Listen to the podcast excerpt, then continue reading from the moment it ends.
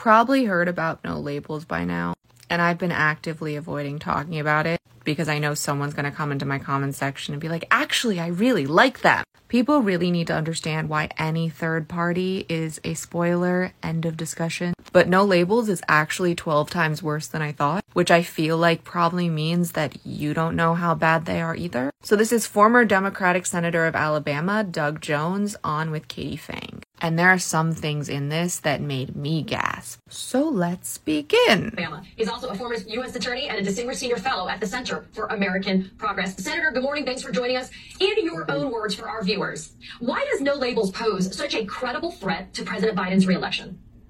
Well, it's pretty simple. I think uh, you know the MAGA faction of the Republican Party is not going to split up. They're not going to do uh, anything and move away uh, from Donald Trump or whoever the Republican uh, uh, nominee is. But I think it's going to be Donald Trump. They're just not going to move off of that. The only things that may move might be uh, votes that would otherwise go to Joe Biden, just like they did in 2020. So this is a you know I, I think that a vote for no labels is a vote for Donald Trump. It is that simple.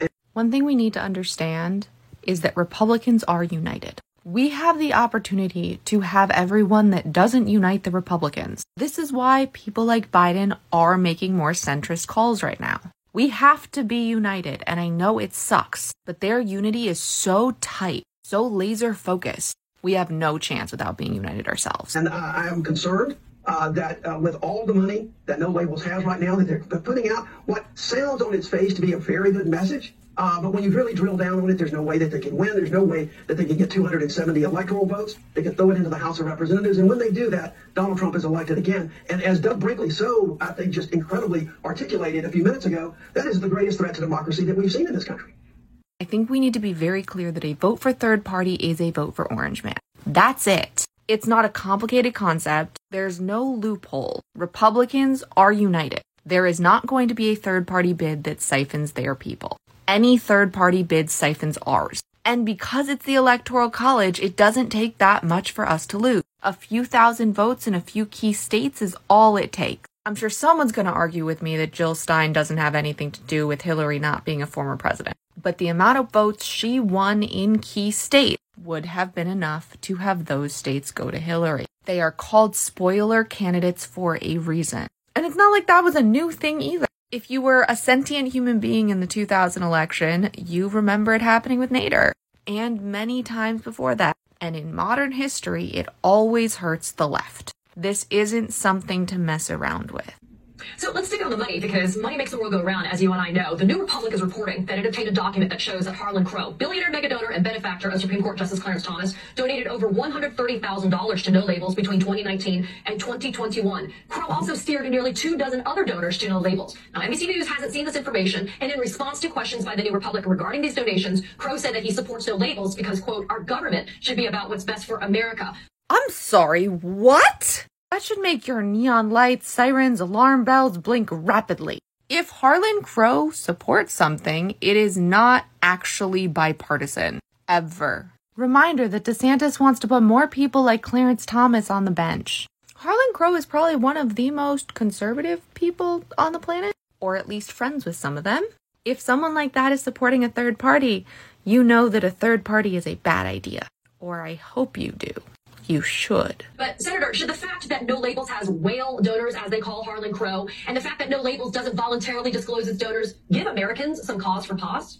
Absolutely. There's no question about that. I mean, look, this dark money has been a huge problem in the court system. We've seen it specifically with Mr. Crow uh, with regard to the Supreme Court. It is a problem. And if no labels wants to be a political party, which is exactly what they're trying to do, they're doing all of the things right now that they say is bad for America. They're sending, um, they're becoming, getting a, a ballot in a number of states. They're pushing things out there. They should be able to disclose their donors. People in the American public should need to see who's funding this because I think that that new republic shows that it is likely that these are Republican donors who are convinced that Donald Trump cannot win on his own, that they have to do something to move votes away from Joe Biden in order to put Donald Trump back in the presidency. Go back and watch that section again. Let it seep into your skin. The only people who would do this are people who think that Trump can't win on his own and needs help. That's what third parties are. You know, no labels, talk about a bait and switch. No labels openly being cozy with Senator Joe Manchin, who likes to call himself a moderate Democrat, but you want to talk about labels. I don't know if that one applies. Senator Kyrsten Sinema, former Governor Larry Hogan. These are all names that are being floated as possible no labels candidates. How can no labels claim that it's a third party alternative to the GOP, considering these candidates' names?